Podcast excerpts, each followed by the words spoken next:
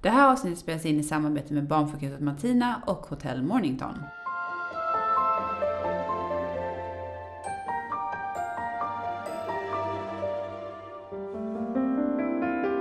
Hej och välkommen till Föräldrakollen, podden för dig som vill veta allt om graviditet, barn och föräldraskap. Och idag ska vi prata om good enough.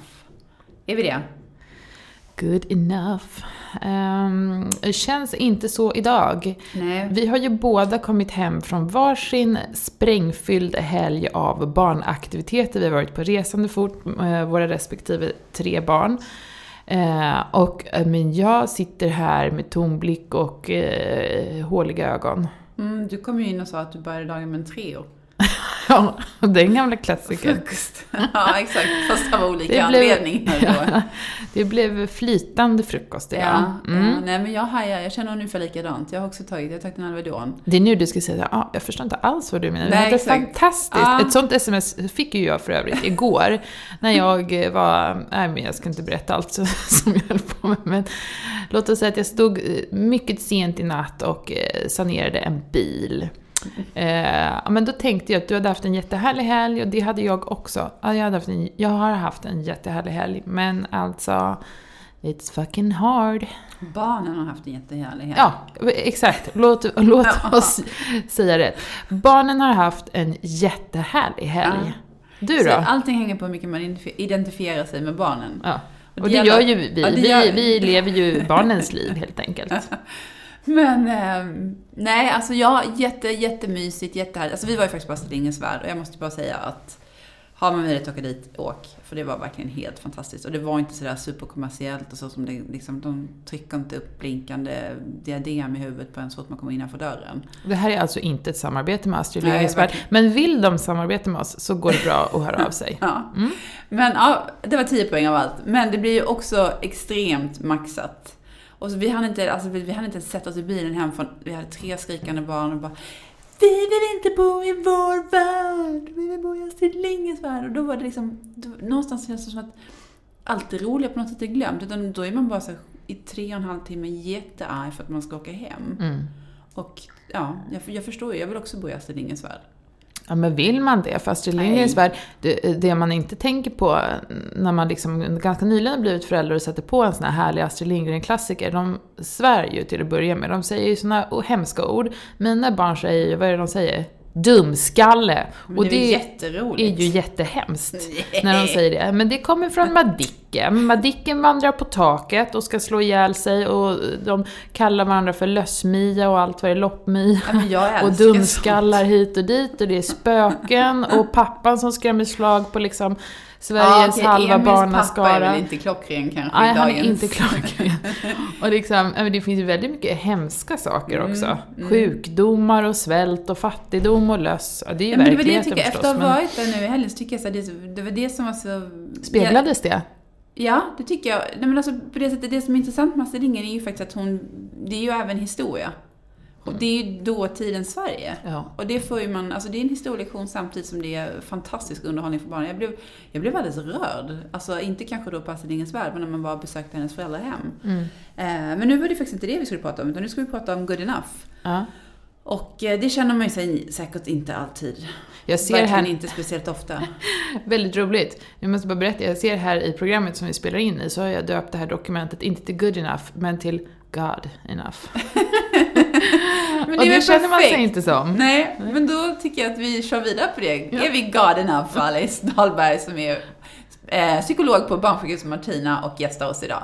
Hon ska få svara och hjälpa oss i det här ämnet. Vi kör! Då säger vi hej och välkommen till Alice Dahlberg som är legitimerad psykolog. Du har varit hos oss förut, men välkommen tillbaka. Tack, kul att vara här igen. Det tycker vi är kul också. Och nu ska vi prata lite grann om good enough-föräldraskapet, om det nu finns ett sådant. Men hur tycker du att dagens föräldraskap skiljer sig åt från hur det var kanske för 30 år sedan? Det är så svårt att svara på tycker jag. Jag träffar ju föräldrar nu och har gjort det när jag har jobbat de senaste åren. Och jag kan inte riktigt jämföra med hur det var för 20 år sedan. Så, men jag tycker att de flesta föräldrar som jag träffar idag verkligen kämpar för att barnen ska må bra och vill veta hur ska vi göra på det här sättet. är väldigt frågvisa och det tycker jag kanske att man ser. Jag vet inte om det har kommit ut fler böcker eller fler men som ni gör, gör en podd till exempel om hur, hur kan man tänka kring det här och barn och sådär. Så att, eh, Det känns, Nyfikenhet tycker jag verkar finnas i alla fall. Informationen är ju mycket mer lättillgänglig idag, tänker jag. Att, att det måste ha påverkat föräldraskapet. ja, men jag tycker också det känns som att eh, föräldrar liksom lägger mer tid kanske än vad man hade möjlighet att göra tidigare. Det upplevs så i alla fall. Att liksom det, det duttas och daltas och det är så mycket runt omkring allting hela tiden. Och det ska vara aktiviteter och man ska vara närvarande och liksom... För, det, när man själv växte upp i alla fall så kändes det som att så här, det var inte så mycket lullull kring allting hela tiden. Eller? Jag vet inte, men jag tänker att, eller om jag tänker på min egen uppväxt, så tror jag inte mina föräldrar reflekterade så mycket kring Nej, liksom, exakt. vad som är och vad som inte är okej och sådär. Utan man var mamma och pappa och så tyckte de att så var det bra med det liksom. Jag vet inte om, om man ser det nu, men jag kan ju tycka att många har ju sådär att Ja, men man är hemma hos eh, sina föräldrar eller svärföräldrar och sen så pratar alla om så här borde Ja. du göra med barnet. Och det kan jag tänka mig att föräldrar har idag. Väldigt många fler informationskanaler som säger Mm. åt en hur man ska vara och hur man ska göra. Så det kanske är jobbigare idag också. Mm. Även om man är mer sökande efter information så blir man kanske också tilldelad mycket mer information om hur det ska vara och fler åsikter. Vilket ju både kan vara Ja, det kan man väl tänka mycket om. Men Mm. det är skönt att det finns många ställen man kan leta efter information. Absolut. Mm. Men tycker du att bör man ens reflektera över sin föräldra, föräldraroll och i så fall varför? Jag tänker väl, eh, ja, jag är ju psykolog, jag tycker om det här med att reflektera kring sig själv och kanske tänka lite kring varför gör jag så här? Eh, Finns det någon anledning till att jag gör det? Mycket det här kanske att eh, när jag gör så här mot barnen, hur påverkar det dem? Hur påverkar det mig att mina föräldrar gör, eller mina, mina barn gör så här? Eller har det här att göra med hur jag växte upp, hur mina föräldrar var? Jag tänker att det är bra att man tittar kanske på sig själv i viss mån och ser, speciellt om det inte funkar, tänker jag. Om man har det jobbigt med sina barn så att man faktiskt stannar upp och tar en paus och tänker okej, vad är det som händer här? Vad, vad kan jag göra annorlunda? Mm. Det tycker jag absolut är bra att man gör. Och tänker du att man ska även reflektera hur man själv har vuxit upp och liksom tänka på mm, ja, vad som var bra och vad, vad som var dåligt och hur det påverkar ens föräldraroll, eller? Ja, jag, jag, det jag tänker är, kan vara spännande det är att jag tror någon som sa att man, man kanske tänker väldigt mycket på så här, så gjorde mina föräldrar och så vill jag absolut inte göra. Mm. Och det tänker jag att, så, att det kanske är lätt att man hamnar i den fällan och så gör man precis tvärtom och tänker inte att ah, men då kanske det finns något negativt med det. Så det tänker jag kan vara bra att titta så här, men kanske framförallt, vad gjorde mina föräldrar som jag uppskattade? Hur kommer jag ihåg mina föräldrar? Hur vill jag att mina barn ska komma ihåg mig som förälder? Det tänker jag är bra att reflektera kring så att man kan se till också att det ska jag göra mer av. Eller Mm. det här tycker jag fungerar bra eller det fungerade bra för mig. Men om man nu har bestämt sig för att man vill vara en av de här pålästa föräldrarna, om man använder en eller tusentals olika kanaler för att ta in ja men, ja, men kanske böcker till exempel om eh, föräldrarollen och hur man ska uppfostra barn. Eh, blir man då en bättre förälder tror du, om man liksom har lyckats applicera all den här nya kunskapen som man har tagit till sig? Ja, oj, precis. Och hur mycket tid, om man lägger ner all tid till att bara läsa om hur man ska vara som förälder, då, då tänker jag att man kommer längre ifrån det här med att faktiskt vara med barnet, som jag tänker är det viktigaste. Att spendera tid med sina barn. Eh, och sen så är det så svårt, för precis som jag tänker inom psykologin, och, och ju- man kan tänka så här, vad är bra för barnen på gruppnivå? Men sen har man alltid det individuella barnet, det enskilda barnet som jag tänker att föräldrar är ju experter på sina barn. Så här, när jag gör så där så funkar det jättebra för mitt barn i den här situationen. När jag gör så här så går det mindre bra. Och då tänker jag att, att det kanske... Dels är det bra att läsa om så här, vad finns det för strategier som är väldigt hjälpsamma för föräldrar att handskas med sina barn eller när någonting blir jobbigt. Det finns ju sånt här, jag vet en författare som heter Bo Heilskov Elfven tror jag, som har gjort, eh, forskat mycket om lågaffektivt bemötande och skrivit böcker om det. Och det tycker jag, jag brukar tipsa om det, precis som en bok av Martin Forster som heter Fem gånger mer kärlek. Som jag tycker är ett jättebra sätt att tänka så här eh, vet jag blir bra om man, om man kan göra mot barnen. Men det är ju verkligen en sak att läsa om det och en annan sak att faktiskt få till det. Det finns en liten väg mellan teori och praktik här. Ja, men, men samtidigt så har jag aldrig läst någonting om det eller inte ens varit nyfiken på Nej. att tänka att det finns ett annat sätt. så kommer jag ju aldrig tillämpa det. Så det är klart att det är bra att kunna ta till sig lite kunskap. Men där tänker jag att vi, vi i samhället också har en väldigt stor roll att faktiskt eh, kanske stötta föräldrarna i sitt föräldraskap. Och det vet jag att det finns väldigt mycket. Och det skulle jag jättegärna tipsa om till föräldrar som hamnar i en situation där de tycker att det, går, det funkar inte så bra. Just nu så, så mår vi inte så bra i familjen. Det, det blir en negativ spiral eller jag känner att jag orkar inte umgås med mina barn för det blir bara bråk och stök. Då finns det väldigt mycket hjälp. Och jag tänker att dels finns det någon kurs i ABC, Exakt. tror jag, att alla barn i centrum. Och sen så... Och det är gratis så det kan man är kontakta kommunen. Ja, gratis. Kommunen. Eh, kometprogrammet.se kan man gärna gå in på som är också ett program om 11 gånger som heter Komet som jag tycker är superbra. Sen så finns det ju även där jag jobbar på barnsjukhuset Martina. Där jobbar vi också med föräldraskap. Om man har frågor eller liknande så kan man ju kontakta oss. Mm. Ehm, och jag tänker att är det jättejobbigt så kan man säkert alltid dels vända sig till kommunen. De har föräldrarådgivning, föräldramottagning, föräldrastöd. Och sen så när det gäller kring barnen så kan man ta kontakt med sin lokala BUP-mottagning tänker jag. Och om inte de tar emot och hjälper så kanske de också kan tipsa om var man kan vända sig någonstans där man själv bor. För att det är beroende på var någonstans i landet och vilken kommun det är så. Men hur, och hur konsekvent måste man vara? För jag tänker så här, ja men man har läst en massa saker. Den här fem gånger kärlek är ju fantastisk till exempel. Men så ska man ju som förälder ha orken att liksom fullfölja de tankarna. Och kanske vara konsekvent i det. Att inte bara göra det en gång utan att liksom ha det som ett beteendemönster på något sätt. Det är där jag tycker, där kan det ju bli tufft på riktigt. Att man ska liksom orka med att hela tiden finnas där. Ja, och orka göra allt rätt och oj oj oj vad det ska vara. Och jag tänker att det handlar om att vara god nog som förälder, att, att vara med sina barn. Ehm, och utifrån den boken, men också utifrån det kometprogrammet, att vill man få, har man mycket konflikter hemma eller vill man få ett barn som får en god självkänsla och självförtroende och sådär, så handlar det om att försök uppmärksamma och prata med barnet om det som den är, gör bra. Och det kan vara såna saker som att eh, kommer, de, kommer de hem att säga vad, vad kul det är att se dig idag. Har du haft en bra dag? Eh, tack för att du ställer ena skon på hyllan. Eller- Och säg inte, du glömde ställa den ena skon. precis. Men fokusera på det som är Ja, bra. Fokusera på det som är bra. För det visar ju också barnet att det här är det min förälder vill att jag gör. Det här är det beteendet som, Mm. som vi lägger, lägger vi fokus på det så är det det beteendet som kommer öka. Så försöka uppmärksamma det som barnet... För jag tänker att min utgångspunkt är alltid att barnen försöker så gott de kan.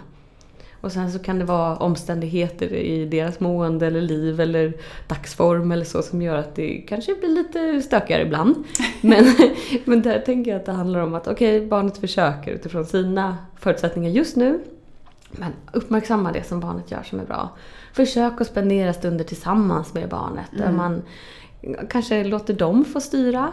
Kanske jag brukar tipsa om försök få till 10 minuter, en kvart om dagen om det går.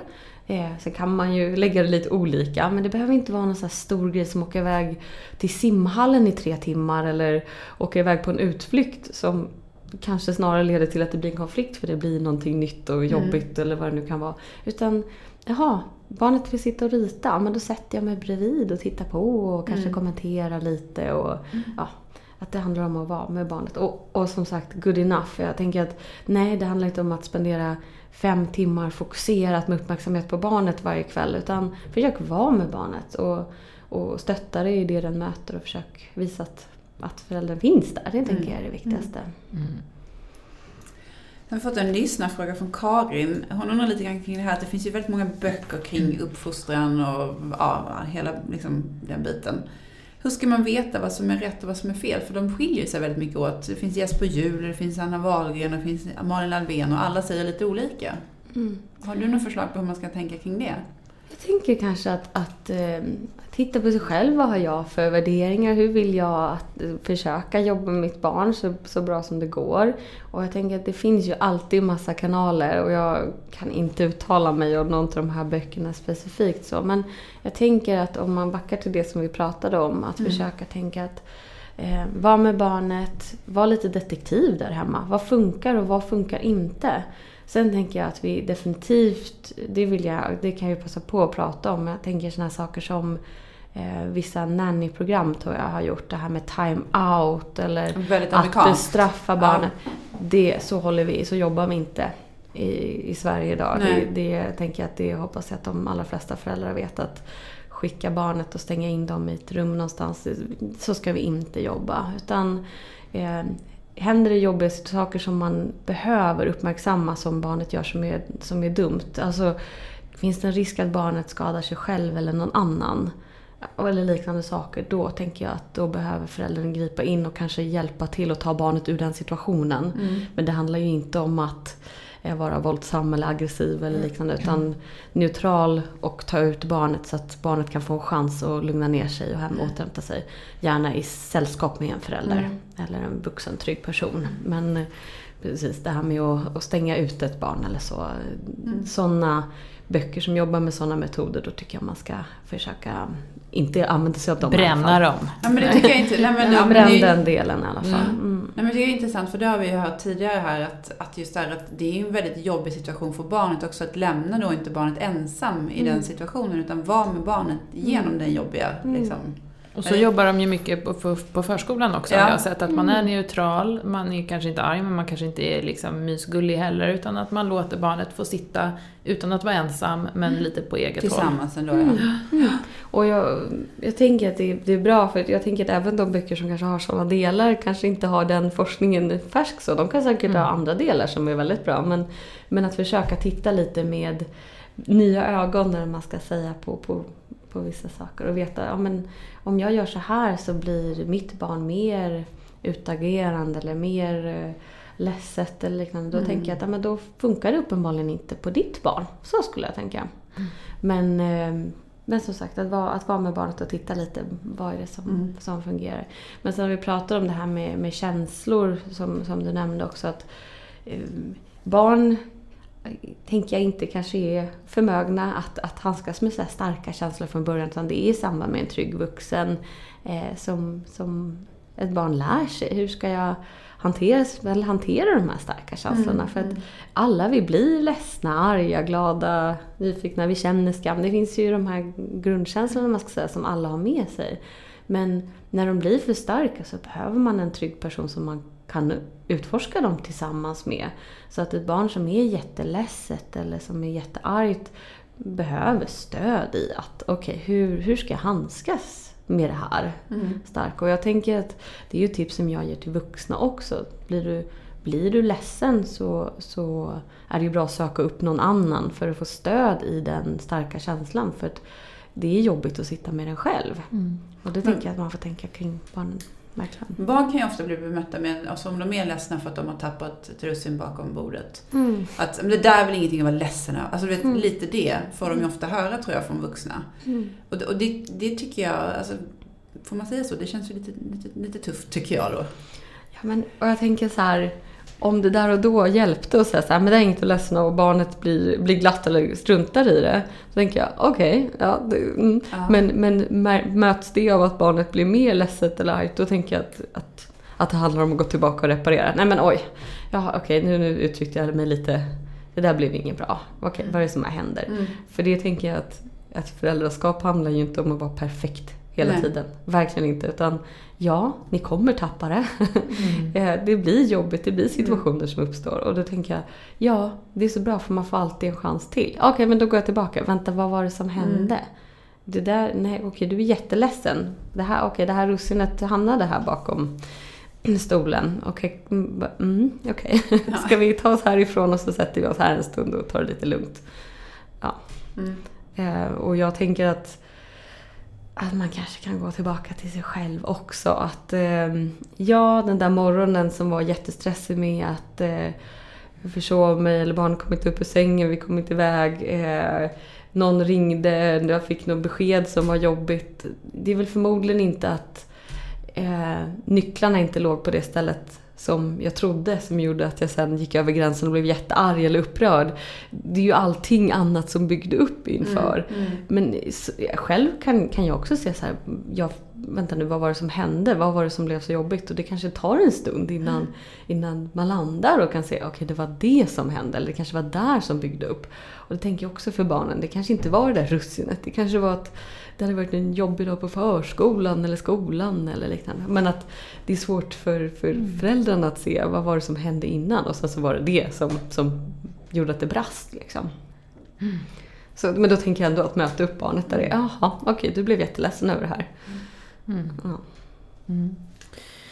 Och säg att man nu har en härlig bild över hur föräldraskapet ska vara och vilken roll man ska axla och så blir det som så att den andra föräldern som man lever tillsammans med kanske har en helt annan syn på hur rollen ska se ut. Hur ska man tänka kring det och hur kan man tala med den andra föräldern om det, tycker du? Ja, och samma sak där. Jag menar, har, har man ett barn som är mm, överlag glatt, äter bra, sover bra, liksom trivs bra på förskola eller skola eller har kompisar som den mår bra av och aktiviteter. Och, och man har olika syn på, på uppfostran men det verkar ju inte påverka barnet. Då tänker jag att nej men, då kanske det är ett, ett sätt att visa för barnet också att i världen så tycker vi människor olika om saker och ting och vi kan fortfarande handskas med det och prata om det och diskutera det på en, på en rimlig nivå. Men jag tänker att om det är någon situation som uppstår där hemma där föräldrarna kanske har olika åsikter om hur det ska bli för barnet och det finns någon som misstänker att det ena sättet kan bli skadligt för barnet. Ja, då tänker jag definitivt att det kanske behöver diskuteras i lugn ton när inte barnet är med. Okej, hur ska vi göra med det här? Och blir det svårt där att komma överens och, och, eller det blir väldigt stora konflikter kring det. Mm. Ehm, då tänker jag att ja, men då finns det ju stöd att söka i det också. Då tänker jag att det kan ju vara sån här föräldrarådgivning eller liknande. Jag tror att man kanske kan, bara kan ringa också och kolla. Tänker vi så här, vi tänker olika, vad ska vi göra? Ehm, men, men att, att visa att det finns olika åsikter kring saker och ting. Det är, det är ju den världen vi lever i också som vuxna. Alltså det, det kan ju bara vara ett sätt att modellinlära för barnen att okej, okay, vi, vi kan tänka olika. För mm. vi är olika personer. så. Mm. Måste man alltid backa varandra som förälder då, så att man är liksom en enad front mot barnen? Oh, samma sak där tänker jag. För att jag tänker, finns det någonting som man alltid är 100% överens om med en annan människa? Ja, kanske i vissa fall, men det är väl inte alltid så. Nej. Men jag tänker samma sak där. Märker man att barnen mår dåligt av det? För att det är svårt att komma överens eller att det blir svårt att, eh, att komma framåt i en fråga. Mm. Då tänker jag att ja, men då kanske det finns en chans att eh, jobba på det för att kunna få en mer enad front i alla fall. Um, för jag tänker att barn behöver tydlighet tänker mm, jag, och mm. struktur mm. och så vidare. Och ja, har man två föräldrar, den ena tänker vi släpper på allt och den andra sätter strikta linjer. Då kanske det blir jobbigt för barnet, tänker jag. Mm. Då mm. finns det ju en anledning att och kanske ena fronten lite. Um, det är nog ganska vanligt att det är good cop, bad cop. Liksom. Ja. ja, det tror jag. Och det kan vara jobbigt att bli intryckt i vilket fack som helst av dem. Tänker mm. jag det finns både positiva och negativa saker med. Mm. Så, och mer för att föräldrarna ska må bra också. För att slippa hamna i att ja. kanske alltid vara den som ger efter eller den som alltid häxan. sätter till. Ja. ja, idag känns det ju faktiskt som att väldigt många säger att barnen är deras intresse inte det lite, alltså spontant kan jag tycka att det är lite konstigt, för samtidigt så kan man någonstans förstå det, för att de delar med sig av barnen som om de vore ett intresse. Man ser bilder på när de hoppar i en pöl, och när de äter frukost, och när de är sjuka och så vidare. Mm. Ska barnen vara föräldrarnas intresse, tycker du? Alltså, spontant blir jag ju väldigt glad när jag hör att barnen är, föräldrarnas intresse så. Men, ja, men är det liksom barnfrimärkssamling? Alltså, jag tycker det känns ja. en viss skillnad på det här. Precis. Och jag tänker att, att när någon är väldigt engagerad i någonting så mm. tänker jag att, att man ofta ser det här att åh kolla de gör så här och så står man bredvid och tänker så här, Ja, jag är ju inte kanske lika intresserad av det där som du. Men, men jag tänker att, att när någon blir så engagerad och de vill dela med sig. Och det, mm. Jag tänker att det finns något fint i det. Mm. Såklart. Men eh, det är väldigt spännande tänker jag också att, att, att tänka att är det någonting man visar upp eller är det mer för att man är så uppe, liksom, uppe över öronen, liksom förälskad i sina barn eller vad säger man? Och på något sätt så blir jag mest glad när jag hör att föräldrar är så engagerade och glada i sina barn, absolut. Men eh, Men kanske lite så här råd att man inte ska kanske trötta ut alla andra. För det är väl kanske det som... Men jag tänker att när jag träffar föräldrar hos mig på jobbet så blir jag väldigt glad oftast när de pratar om Mm. sina barn i så positiva ordalag och så. Det, det, ett engagemang tycker jag är väldigt viktigt som förälder såklart. Men samma sak där, att det ska inte vara... Det är inte så att föräldrar jag träffar som, som inte bara pratar om sina barn i positiva ordalag skulle vara på något sätt inte good enough. Utan det handlar ju om att ja, vara nyfiket på sina barn. Det tycker jag är en riktlinje. Ja, man ska vara nyfiken på sina barn. Men ja, det är roligt när, när folk går upp i någonting så. Mm. Men det tänker jag man kan se i vuxenvärlden också. Det behöver inte vara barn, det kan ju vara någonting annat. Och man kan stå bredvid och tänka ja, ja. Mm. ja. Men visst. Men eh, numera har vi ju det här eh, livet i sociala medier och Mm. man sitter mycket på Instagram och kollar och så ser man folks barn. De har liksom eh, finstrykta kläder och eh, rena fina rosiga kinder och det är vattenkammat hår och livet ser perfekt ut och så bara Huh! Ja. Suckar man lite när man känner att man liksom håller på att jobba eh, järnet för att få ens egen vardag med barnen att gå ihop. Mm. Det är ju så himla lätt att man känner sig otillräcklig Mm. eh, i den aspekten. Vad, vad, hur, tänker, hur, hur tänker du att man ska tänka? Alltså, jag tänker att så här, sociala medier och sånt... eh, det- det- Jag tänker att människor alltid jämför sig med andra. Mm. Det är ju en stor del av vårt sätt att vara. Att hu- hur bra man än har det så tittar man kanske alltid upp för man strävar uppåt eller liknande i, i allt så. Ehm, och jag tänker att det blir jobbigt när man ser de där bilderna och, och tänker att det här, men det är ju bara en liten, liten ögonblicksbild av en hel vardag. Ehm, och sen ser vi ju väl kanske problemlösare i grunden också som människor. Att det är lättare att se de saker som inte funkar än de som Mm. fungerar. Ehm, så den där stunden av vattenkammat hår och eh, rosiga kinder har säkert eh, den föräldern som sitter och tittar på de här bilderna och mår dåligt har säkert också haft den under dagen. Men det är svårt att liksom hinna med, om man ska säga, ta ett kort på den. Men, eh, men jag tänker att, det, att jag kan förstå att det blir jobbigt att sitta och jämföra med de här perfekta Mm. bilderna. Men så eh, som med allt, att, att vad är det vi tar kort på, vad är det vi lägger upp, vad är det för någonting vi vill visa upp för omvärlden att, att kolla vad det funkar, kolla Mm. vad fint det är. Mm. Eller vad det nu kan vara. Så jag tänker att försöka berätta för sig själv att ja, det där är en ögonblick i deras liv. Eh, sen så tycker jag att det är någonting positivt med att sitta kanske under dagen och bara, vad är det för någonting som har fungerat idag? Vad var det som jag gjorde som var bra? Eller vad var det mitt barn gjorde som var härligt? Att reflektera över det, det tycker jag är fantastiskt. Sen behöver man inte ta ett kort på och lägga det på någon social media. Nej. Men jag tänker att det är ett sätt också att berätta för sig själv att mm, jag gör ett bra jobb eller jag, jag, kolla vad jag har lyckats med idag. Mm. Det tycker jag i grunden är något Mm. positivt. Man får sp- spara sina egna Instagram-bilder i hjärnan på något sätt. Ja, det tycker jag, det tycker jag var en bra. Absolut. Mm, Försöka se det som funkar. Precis. När jag växte upp så hade man inte så mycket organiserade aktiviteter känns det som. Idag, så- alltså det var kanske fotboll på sin höjd, liksom, eventuellt spelar man ett instrument då, men, men det var inte mycket mer än så. Det var liksom, jag skulle säga att det var i skolålder. Idag börjas det väldigt, väldigt tidigt med babysim och sen fortsätter det. Liksom, det är språkstudier för treåringar och så vidare. Eh, måste barn ha organiserade aktiviteter? För det är ju också en kostnadsfråga det här. Mm. Och tid ja. Ja, tiden också, tid. inte minst. Ja, nej alltså och det där, jag vet inte om jag kan tänka någonting kring vad forskningen skulle säga om det. Men om jag tänker, talar bara utifrån mig själv och vad jag Mm. tycker och tänker så skulle jag säga barnet behöver absolut fysisk aktivitet. Men det kan ju vara att hoppa jag behöver inte hoppa studsmatta. Det kan ju vara gå ut och ta en parken, springa eller eller vara i parken eller gå på, ja, klättra upp för sån här, upp till rutschkanan. Det, det- jag tänker fysisk aktivitet, ja, det är bra för barnen. Och det är bra för barnen att få, få tid med sina föräldrar. Jag återkommer till det. Men att få eh, föräldrar som engagerar sig. Men jag, jag, jag tänker inte att jag kan citera någon forskning som skulle säga att ja, de måste ha fem olika aktiviteter. Men sen så tänker jag att, att det finns ju mycket större variation på aktiviteter idag. Vilket ju kan vara bra att det kan ju vara att visa barnen så här att ja, men vad har du för någonting som du tycker är kul? För det tänker jag också ska styra vad barnen gör. Vad tycker barnen är roligt? Finns det någon aktivitet de tycker mycket om? Då, kanske, då är det ju skönt som förälder att kunna erbjuda barnen det, tänker jag. Men, ehm, nej. Tid, jag, jag tänker tid med barnen, absolut. Och se till att de rör på sig. Och det gör de väl i förskolan och skolan också.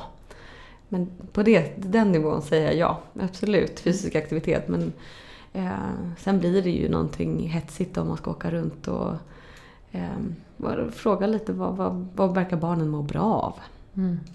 Det ser, ser man ju som förälder, tänker jag. Mm. Vi har fått in en lyssnarfråga här från en tjej som heter Hanna och den går lite in på det här vi precis pratade om. Och det handlar väl ganska mycket om så här, blir det bättre om man lägger all sin tid som man har på att organisera barnens vardag och liv och eh, liksom se till att de har en underhållning i princip hela tiden? Blir det bättre barn av det? Blir det bättre barn?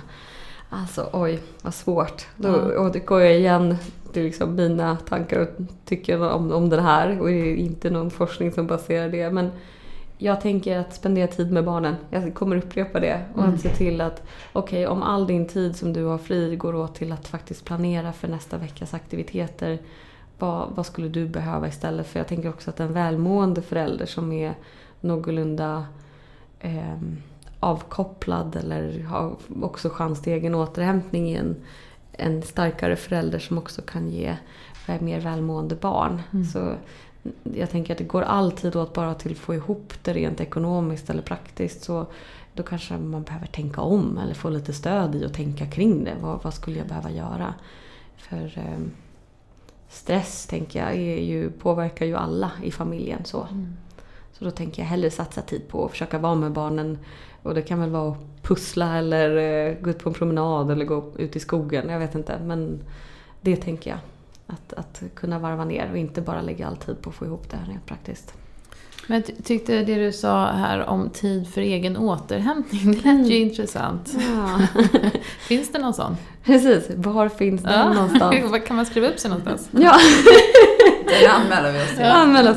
Nej, men jag tänker verkligen det. Att, att så, här, så mycket tid som går åt till tänker jag, att ha ett heltidsjobb och så, så kanske ha ett eller flera barn som har si och så många aktiviteter.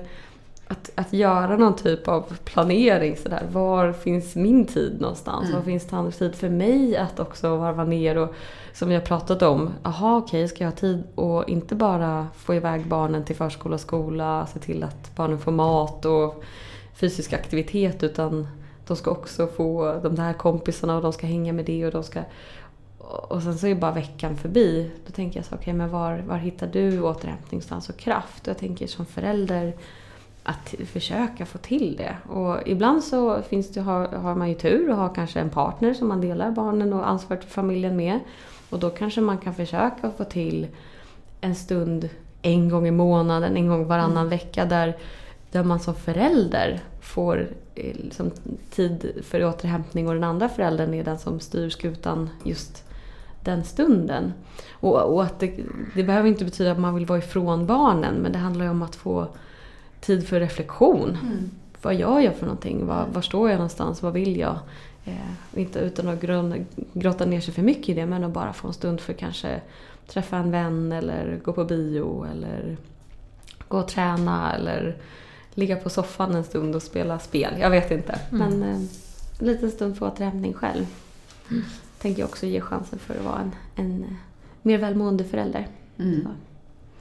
Det pratas ju mycket om det här med curlande. Man vill rulla ut den röda mattan för sina barn. För man vill liksom, ja men kanske det att man vill inte att de ska behöva ha det svårt liksom, på något Mm. sätt. Liksom. Vad tycker du kring det? Ja. Ska man göra det så lätt som möjligt för sina barn? Och där, där tänker jag att det också blir så här, vad, vad menas med, eh, med för lätt för barnen? Jag brukar prata med föräldrar som jag träffar på jobbet så där att vilka anpassningar behöver jag göra som förälder för att vårt vardagsliv ska fungera Mm. bättre, mer konfliktfritt eller för att barnen ska må bättre? Och då tänker jag anpassningar snarare än curlande. Men då, Mm. det kanske handlar om att okej, ehm, vi behöver en tydligare struktur hemma. Då sätter vi upp ett schema och när man har gjort och då lägger man upp bildstöd, kanske bilder på så här, vad, i vilken ordning ska jag göra vad. Och som sagt, det här är ju om det behövs, tänker jag. Och, och då kanske det är en anpassning som görs för att det ska bli mindre konflikter. Mm. Eh, och jag tänker att det kanske finns en anpassning i att ehm, mitt barn behöver mer mat på skolan. Det finns någonting sånt man har pratat med skolan om det. Att de ska få ett extra mellis. Eller att man äter frukost på förskola eller skola för att det blir så mycket konflikter hemma kring det. Så jag, jag tänker mer, vad behöver jag för att mitt barn ska må bra? Sen så tänker jag att barnen möter en hel del svårigheter. Hur mycket föräldrarna än försöker anpassa så är det många krav. Och Mm. Jag tänker att de, de tar sig igenom skolan, eller förskolan och skolan och det händer saker där hela tiden. Så jag tänker att hur mycket föräldrarna än anpassar så tror jag inte att man kan helt liksom ta bort alla hinder. Hinder, hinder kommer ändå. Så. Mm. Ehm, och jag tänker att det här med krav som många pratar om, hur mycket krav ska jag ställa på barnen? I vilken ålder ska man kunna göra det här och det här? Och där tänker jag samma sak. att ja, Kolla, vad klarar barnen? Okej, men om mitt barn är si och så många år gammalt och klarar inte av att eh, sätta på sig kläderna själv på morgonen, fixa frukost och komma iväg i tid. Och då kanske jag behöver stötta. Hur ska jag Mm. göra det på bästa sätt? För att liksom ha en bra start och, och klara av resten av dagen. Så, Mm. Ehm, så, så jag, jag tänker mer att anpassa kraven efter där barnet är eh, och försöka anpassa med det som behövs. Men har du ett barn som, som klarar av saker, då kan man ju öka på kraven, absolut. Jag tänker att det är ju också en chans för dem att få mer positiv uppmärksamhet eller Mm. återkoppling. Att så här, ah, du gick hem själv från skolan och tog med dig lilla syskonet och har eh, tagit hand om det och fixat mellis. Jag menar, wow, vilken grej. Det tänker jag också Mm. bygger på barnet, kolla vad jag fixar. Och det, det är den, tänker jag, att, att då kan man ju, ja, okej, då tar jag tillbaka lite anpassningar för att se, okej, det funkade bra. Och då kan jag ge mer beröm för det. Mm. Och då kanske det går att öka kraven. Men det är hela tiden en balansgång sådär. Mm. Som sagt. Och efter hur mycket som, som går att göra. Det, det är ja, efter barnet. Så. Mm. Nu ska vi prata lite om det här klassiska hämtning på förskola och skola, kanske Ah. mest förskola säger vi då. Mm. Att eh, man, de flesta föräldrar kanske vill hämta tidigt men så ser ju inte verkligheten ut för dem. Och man kanske måste hämta väldigt sent och man kanske till och med är den som hämtar allra sist. Mm. Det känns ju halvbra i magen.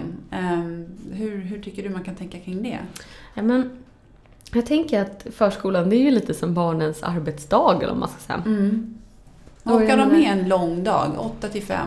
8 till 5. Och jag tänker så här, om de inte gör det, då kanske de behöver anpassa mer där på eftermiddagen eller liknande.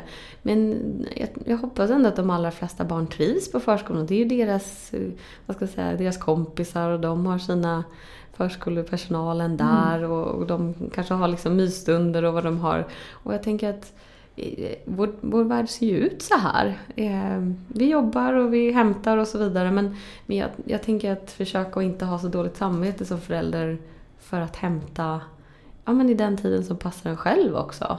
Men sen så tänker jag att det handlar om att vara med barnet när de kommer hem. Jag menar, är det en förälder som hämtar barnet klockan två och yes, du hann hämta barnet först men när du kommer hem sen har du hur många saker som helst som du måste göra och jobba samtidigt som barnet sitter bredvid och du ska sitta och jobba. Mm. Då tänker jag att då kanske det är bättre för barnet att vara på förskolan tills du har möjlighet att komma hem och vara förälder. Så. Mm. Mm. Eh, och försöka tänka att ja, men, eh, vissa föräldrar kanske har förmånen att kunna en dag i månaden hämta tidigare och vara med barnet en stund till. Men, men allas värld ser ju inte ut så. Jag tänker inte att det är en sämre förälder som hämtar senare utan barnet, barnet är ju där och det ska vara en trygg miljö för barnen på förskolan. Så, att, så att, då ska det väl vara det hela, hela arbetsdagen ute om man ska Mm, säga. mm. Mm. Men, men om ett barn inte riktigt skulle orka med, skulle du säga att barnet då sänder ut tydliga signaler om det? Jag tänker att de blir trötta på förskolan. Mm. Så absolut. Och det är mycket, det är kanske stimmig miljö och så. Men däremot så kanske man kan prata med förskolepersonal eller förskolan och se, verkar barnet må dåligt av det här? Vad, vad skulle vi behöva lägga till då? Är det en liten paus till någon gång under dagen? Eller liksom, det finns ju mycket saker att göra. Och jag litar väldigt mycket på, jag tänker på våra förskolor och man kan alltid prata med personalen där har jobbat med barn länge eller om det finns någon förskolechef och sådär. Att hur ska, vi, hur ska jag tänka? Kan ni hjälpa mig att tänka kring det här? För jag lovar att de har mött det förut och de har säkert bra svar att ge på det. Jag tror att de barnen på vår förskola, de upplever det lite lyxigt att vara kvar sent. För att då är det så här, ja men då görs det lite kvalitetstid med Ja, och de Ja. gör lite kanske roliga grejer och så har de mysstund och liksom, de får ha lite mer one-on-one med en fröken och sådär. Mm. Men jag, men tycker att det är väldigt intressant där du nämnde om att så här, ja, hämta tidigare, men så kanske det blir lite stressigare och inte lika liksom, pedagogiska och Hemma, härliga lekar paddan. hemma. Men, ja men kanske, okej, det, är- det är att dra det längst och säga paddan. Men, men, men då har man fördelen med att vara hemma i sin trygga miljö, man kanske kan koppla av lite mer, man har tryggheten av en förälder. Eller är det bättre att faktiskt få gemenskapen och de här härliga lekarna och en fröken som kanske liksom mm, kan hjälpa till på ett mer pedagogiskt sätt och få barnet att utvecklas. Alltså de där två olika delarna, de är ju svåra att mäta om man nu skulle säga vad som är bäst för barnet. Så. Jag vet alltså, Ja, den, den det- kan man fundera mycket på tycker jag. Mm. Verkligen, och jag tänker också så här att, att det som, som jag har stött på i jobbet i alla fall, jag har pratat med föräldrar så, det kan ju vara att, att en förälder tänker att nu ska jag vara schysst och vara en superförälder och komma och hämta barnet två timmar tidigare och barnet blir jätteupprört för att Mm. barnet höll på med någonting som den tyckte var jätteroligt. Eller att det blir ett avbrott i rutinen för dem. Men jag har ju förväntat mig att jag ska vara kvar. Och det här då den här schyssta föräldrarollen som personen försöker ta och liksom nu ska jag visa att jag ska hämta tid. Behöver ju inte alls vara det som barnet vill just där och då. Ehm, så, så jag tänker snarare så här, ha en rutin för när hämtar jag och så, så har man kanske lite mer tydligt i dem att man kanske inte avviker så mycket från det. vet jag inte. Och slutligen, hur ska man nu kunna koppla av som förälder och liksom känna trygghet i att det jag gör, det är fullt tillräckligt för mina barn och vår familj och hur vi tänker på liksom vardagen och livet i helhet. Hur ska man nå den platsen? Ja men för det första, jag tänker ni som är här och gör den här podden, jag tänker de som lyssnar, ja ni engagerar ju uppenbarligen era barn. Ni vill och ni funderar och tänker hur, hur mår mina barn som bäst? Vad behöver jag göra? Finns det någon information som jag behöver hämta? Det tänker jag, det är ju gott nog. Att tänka att ja, och sen där hemma, okej, hur mår mitt barn? Sover mitt barn på nätterna? Äter den? Eh, hyfsat man får tänka, good enough där också. Eh, verkar de trivas på förskola och skola? Eh, då tänker jag att ja, men då har man ett i, liksom, i allmänhet välfungerande barn. Då tänker jag att ja, men då gör du förmodligen ett väldigt bra jobb. Sen så har barnen olika perioder när de kanske är mer arga, mer ledsna, det blir mer konflikter, det kommer in det här med trots eller vad man nu ska kalla det. Ehm, och, och då får man försöka handskas med det där och då. Och då finns det ju väldigt mycket stöd, tänker jag, att hämta. Men jag tänker att försöka vara en god förälder handlar om att lyssna och finnas där för barnet. Och jag tänker, om man som förälder kan vara en stund med barnet varje dag när de får styra. Mm. Där man de får vara och att barnen kan få uttrycka olika känslor hemma och ilska och ledsamhet också. De här lite jobbigare som man kanske kan se. Ehm, då tänker jag att man gör ett bra jobb. Och sen så, så blir man arg och ledsen tänker jag. Det, det kommer som en del av det som förälder också. Men det handlar ju om att tänka att blir man arg som förälder så får man tänka, okej blir jag hotfull? Då behöver man ju väldigt snabbt stoppa, gå därifrån och sen reparera tänker jag. Nu, gjorde, jag- nu gick jag över gränsen. Ehm, för då tänker jag, då, då behöver man lite, Mm. lite stöd tänker jag som förälder. Men vi kommer bli arga. det, Mm. det är en del av det. Men det handlar om att ehm, finnas där för barnet och att ge barnet tid. Och försöka ha ett lugnt bemötande mot barnen. Att kanske, ja okej nu är du arg, nu är du ledsen. Men jag varvar inte upp, jag försöker. Och där tänker jag att, att det här med återhämtning själv spelar så stor roll. För att kan, Mm. kan man vara lugn själv så är det oftast mycket lättare att möta barnet där det är även i vilken stark affekt den nu än är i. Så. så jag tänker att försöka ha ett lugnt bemötande, försöka se till att rutiner för mat och sömn fungerar, att eh, komma iväg och försöka se till att barnen har en trygg förskole eller skolmiljö. Och sen om, det, om man behöver hjälp, att man söker hjälp. Då tänker jag att man gör ett gott nog jobb som förälder. Mm. Så att, eh, jag tror att de allra flesta idag, liksom, man kämpar och det ser, det ser jag i alla fall när jag träffar föräldrar. Vilket, vilken kämpaglöd det finns och vilken ork och vilket tålamod. Det är helt fantastiskt. Så då är vi good enough. I alla fall, Ni Mikaela är good enough. att hon har döpt oss till God enough. Så vi är God Ja! enough. God enough föräldrar! Fantastiskt! Tack snälla Alice för idag. Tack så mycket Stort för idag. Ja, men det här handlade ju mycket om att finnas där, ta sig tiden att se barnen lite grann varje dag och verkligen ge så här högkvalitativ te i tiden som man spenderar med dem. Och är det till inte så? min stora lycka, kvalitetstid till sig själv. Och Ja. få återhämta sig. Du är good enough, eller Ja, God ja, enough. God enough. Ja men precis. Men ja, nej men absolut. man Det- kanske inte ska slå knut på sig själv. Nej, att ge tid. Till sig själv tid och till de nära. Det är kvantitet, inte kvalitet alltid. Fast de där går ju lite hand i hand när man är med barn tycker jag. Mm. Ha det bra hörni, kära vänner. Och så ses vi nästa, eller i alla fall hörs nästa tisdag. Har ni några frågor som ni vill ställa till någon så får ni jättegärna höra av er. Vi blir superglada om ni kommer med kommentarer eller tips på framtida poddar. Hej at föräldrakollen.nu utan prickar. Och så prenumererar du väl ändå på våran podd för det vore ju superbra så att du alltid får de färskaste avsnitten direkt. Ha det så fint till nästa tisdag. Vi hörs!